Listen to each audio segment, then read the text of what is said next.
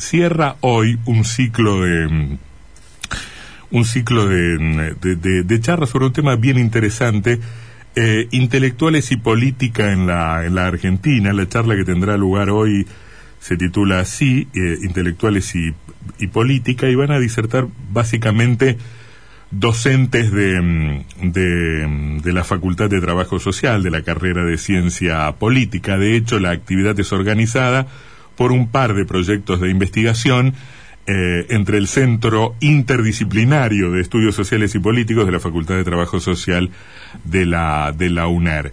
Em, el director del ciclo es el doctor Mario Glu, que es doctor en Humanidades y Artes, es profesor universitario en la Universidad Nacional de Rosario y en la Universidad Nacional de Entre Ríos. ¿Qué dice doctor Gluck? Gracias por atendernos. Buenas tardes. ¿Cómo le va? Buenas tardes. ¿Cómo le va? Bien. ¿Qué ha ido dejando este ciclo este que finaliza hoy?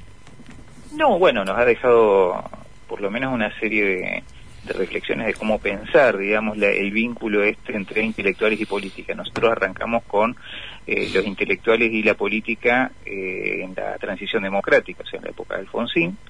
Después seguimos con la década menemista, después con el kirchnerismo y ahora lo cerramos con una charla sobre intelectuales y neoliberalismo. No es estrictamente eh, con el macrismo, porque eso como que no lo hemos investigado todavía, por lo menos en nuestro equipo hay gente que ya lo está investigando ese tema, pero y la, idea es seguir con eso, pero sí sobre, eh, a ver, eh, cómo se piensa intelectualmente el neoliberalismo, tanto desde el propio seno del neoliberalismo como desde una visión crítica.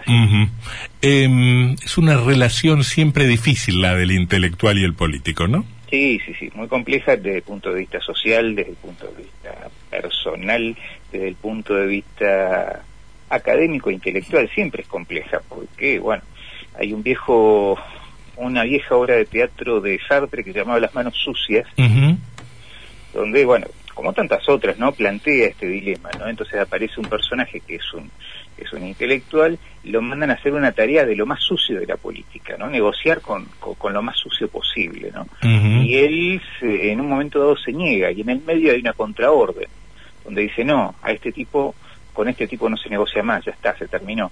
Y no entiende bien. Y él va por los principios. Generalmente el intelectual trata de ir por los principios. O sea, eh, generalmente, no es que sea 100% así cuando hace política. Y, generalmente, y el político a lo pragmático, claro. que tiene que hacer, ¿no? Eh, eh, Feynman, eh, por ejemplo, en, en su libro sobre sus diálogos con Néstor Kirchner, hace, cuenta una escena que nadie sabe si es real o no, pero no importa porque queremos demostrar algo, donde Alberto Fernández, en ese momento ministro de, de Kirchner y Kirchner, y están haciendo un mapa en provincia de Buenos Aires y ven a quién comprar, pero comprar literalmente, eh, como, como posible eh, puntero. Y, y, dicen, bueno, el más comprable es un tipo que está con Patti. Y todo esto lo de Feynman azorado un poco, dice, ah, esto es la política. claro. Y Kirchner le dice, viste, esto es lo que, esto es lo que hay que... acá está el barro. Claro. El barro de la política. Bueno, eh, lo que pasa es que esa tensión permanente genera problemas de comunicación porque siempre está el problema de la superioridad moral, ¿no? si, Exactamente. Si, si, el intelectual dice, bueno, no, ensuciate vos, yo, yo voy, como usted dice, por los principios, o el político que dice, sí, sí, vos muchos principios, pero el que opera sobre la realidad y la transforma soy yo. Exactamente, pero bueno, por ahí puede ser una, justamente una relación muy productiva en el fondo, ¿no? Este, el problema a veces cuando se confunden. Mm. El que está en el barro, eh, eh, bueno, ahí sabe jugar en el barro, sabe jugar en el barro. Mm. Claro. A ver, si podemos hacer una cosa que una vez este, Zaffaroni hacía un juego con el tema con, con, el tema de los deportes. Él decía una vez que no sé había tenido algún problema cuando estaba en la corte eh, con alguien de la política y le dijeron de todo, creo con Cristina, ¿no? Mm. Y le, creo que Cristina dijo de todo de la corte, qué sé yo. Entonces, este, Zaffaroni dice, mire, los jueces y la gente que está en el poder judicial jugamos al fútbol. En política se juega al rugby. Claro podríamos agregarle, en realidad, el intelectual juega al tenis. A ver, vos no podés poner a un jugador de tenis a jugar al rugby.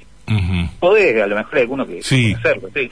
hay deportistas que son múltiples Pero si está entrenado para el tenis, no es lo mismo. Mm.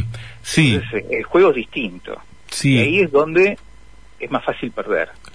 No, y estaba pensando en, el terreno de esa analogía, este, bueno, cuando hablamos de política más degradada, casi que no hay reglas, casi que algunos juegan a algo con, con algunas reglas y a veces la política se vuelve tan cruel que no tiene reglas, ¿no? Sí, también pasa eso. Mm.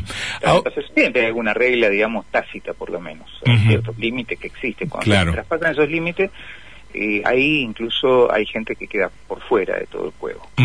Estaba pensando, estamos hablando con, con el doctor Mario Mario Gluck, que, mm, que uno siempre va, va a preferir a dirigentes políticos bien rodeados de, de cabezas lúcidas y pensantes, pero también ahí aparece otro riesgo, ¿no? El político tiene una, una visión instrumental de casi todo, incluso de las personas que piensan, ¿no? Y sí, sí, sí, sí. Mm. Y no está mal que sea así, digamos, este, no siempre, eh, no siempre alguien que piensa eh, sirve para todo momento histórico, ¿no? Y eso es la habilidad del político. O sea, a ver, es también con el tema de la, hasta con el tema de la propaganda política. Yo creo que en esta campaña, esto es una opinión absolutamente personal, ¿no? Pero en esta campaña política es una de las más berretas que existía. Ah, sí, claro. Eh, este, muy mala, muy mala de todo punto de vista. Entonces, este, pero a ver. Perdóneme, doctor, nosotros arriesgábamos recién al comenzar el programa una hipótesis de por qué era tan berreta. Este, ¿Cuál es la hipótesis? Es una hipótesis muy, muy, muy a mano alzada, ¿no? Pero es que la, la, Argentina no tiene, no tiene una alternancia cada cuatro años, ¿no? Entonces puede gobernar, que yo, el kirchnerismo durante 15 años, y en esos 15 años se hace, o 12 o 13, se hace muy difícil comparar, porque con, qué ibas a comparar en 2013 y 2015? Con la Alianza 2001. Era una contraparte que estaba muy lejana. Ahora tuvimos el, intermedio de, de Cambiemos que permite la comparación y como no hay tanto para mostrar, por lo menos me parece a mí, de ninguno de los dos lados con grandes éxitos, todo se reduce a maltratar al otro, a subrayar la vulnerabilidad del otro. No es mala esa, eh, me parece interesante esa hipótesis. Y sobre todo porque la pensé en cinco minutos, doctor, deme el crédito. no, totalmente no.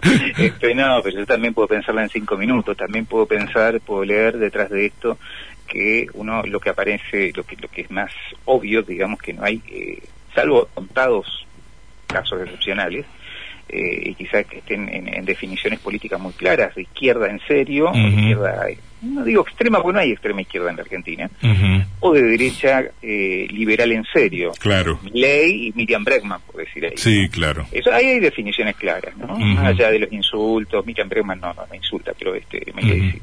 Más allá de los insultos, hay definiciones claras de lo que se quiere, ¿no? Sí. En otros casos no hay tantas definiciones claras, pero también los dos estuvieron en la gestión y también uno puede leer los límites que tiene la gestión. Límites. Mm. Límites que tiene la gestión, pensando que, por ejemplo, hubo un proceso en la década del 90 que debilitó gran parte de las eh, potencialidades y de los eh, las posibilidades que tiene el Estado de hacer cosas. Eso también es algo para tener en cuenta. Digo, sea, más que falta de ideas, porque si uno habla con muchos de ellos, son gente muy formada, la mayoría de los políticos argentinos. Sí.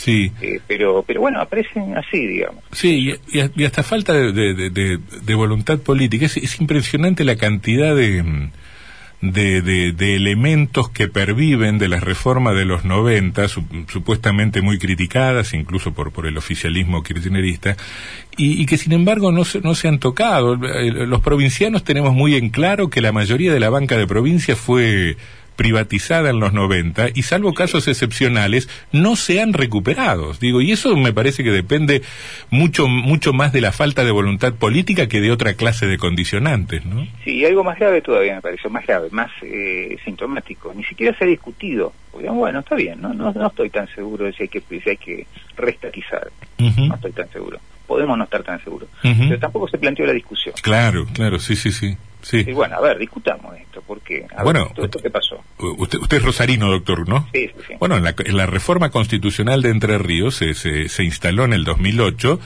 la obligación de generar un banco año 2008, un banco estatal y todavía lo estamos esperando. Este, no se hizo todavía. No se hizo y yo creo que no, yo creo que no se va a hacer. Eh, ¿Cuál ha sido, cuál ha sido el vínculo más rico? Usted hacía un repaso del 83 para acá, ¿no?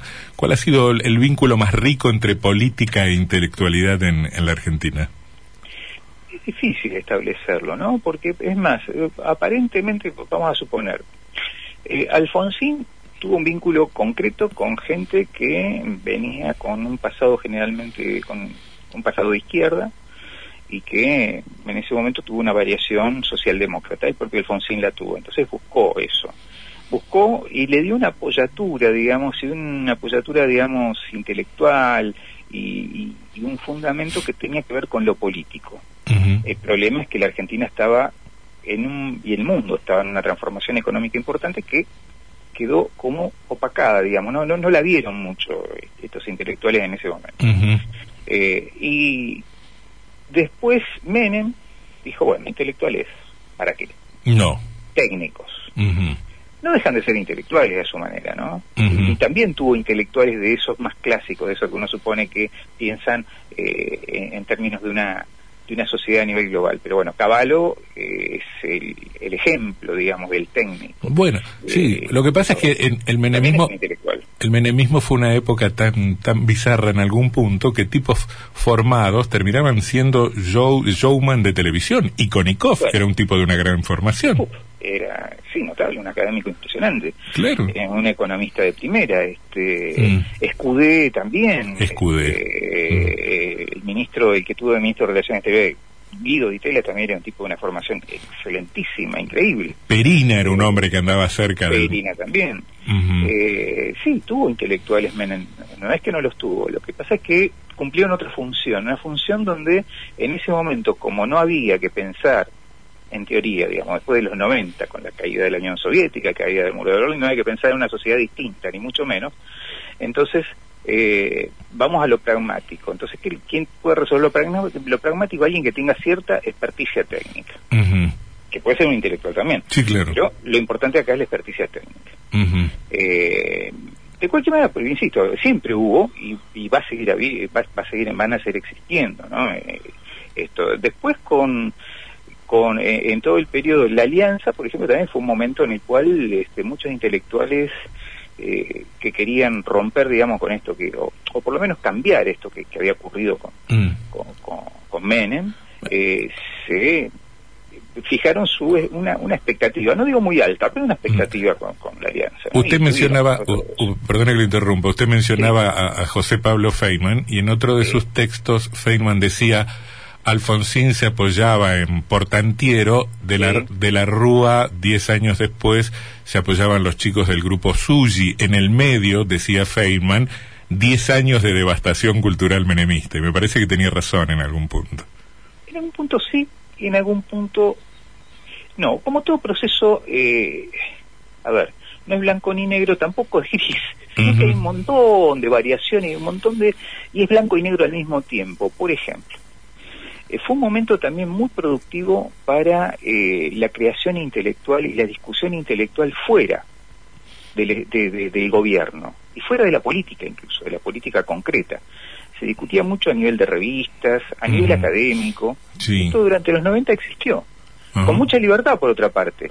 Sea, no es que durante Alfonsín mucho menos, ningún, en realidad desde el 83 mm. para acá no hubo censura para nadie, literalmente para nadie en ningún lado, pero lo que se discutió es mucho, mucho y, discusiones muy productivas que se dan en los 90, en los 90, Bueno, pero lo que pasa es que a, muchos sectores este, militante e intelectual este, le cabe perfecto eso de que contra Menem estábamos mejor, porque el, Menem, porque el menemismo permitía un espacio de, creación eh, en un contexto casi de resistencia, ¿no?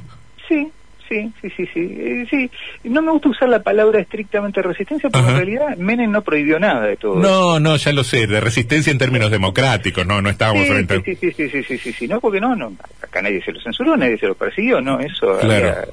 Creo que o sea, sí no puede marcar uno de los periodos más libres en todos los sentidos. Sí, sí, absolutamente. absolutamente. y, el, y el kirchnerismo, eh, el kirchnerismo me parece que, que que, reivindica un poco, corríjame si me equivoco, la, la idea del intelectual orgánico. En parte sí. Usted sabe que yo tuve, estaba, yo estaba viendo eh, en un momento eh, cuando eh, Néstor Kirchner empezó a vincularse a intelectual. Y uno de los primeros con el que hizo un libro y todo y que quedó olvidado un poco más fue con Torcuato Di Tella. Ajá. Hay un libro que sacaron juntos. Sí. De diálogos. muy interesante en realidad. Tocó todo Italia, era un tipo que fue, fue su primer fue su primer secretario de Cultura. Secretario de Cultura, exactamente. Después lo, lo, llamó para que sea secretario de Cultura. este, era un dandy, pero era un tipo muy inteligente y que y no era peronista, no más mínimo. Lejos de eso, ¿no? Este, pero mantuvo un diálogo bastante interesante y bastante productivo. O sea, eh, ahí buscó, eh, no, yo no sé si lo buscó como militante porque no le pidió que se, se hiciera peronista. Después tuvo, en realidad tuvo que que hacerlo renunciar porque las barbaridades que decía Ditela de su propia secretaría eran insostenibles, digamos, ¿no? Era porque él, no actuaba como funcionario, sino parecía el crítico de, de su propia función, ni siquiera del gobierno. Era muy raro lo que, lo que le pasó ahí. Bueno, otra vez la tensión entre el intelectual y el poder, en ese caso en el ejercicio mismo del poder. Sí, porque él decía que incluso a él no le gustaba la Secretaría de Cultura, que le hubiese gustado no estar en otro lado, bueno, qué sé yo, cosas así. Eh, con eh, José Nun, después fue el segundo secretario de Cultura. Sí. José Nun tampoco era peronista, lejos. Pero con el que tenía, Néstor tenía un, muy buen diálogo y lo dejó hacer y José Nun siempre dijo que con él trabajó muy, muy bien. Después, bueno, tuvo un conflicto y se peleó con Cristina.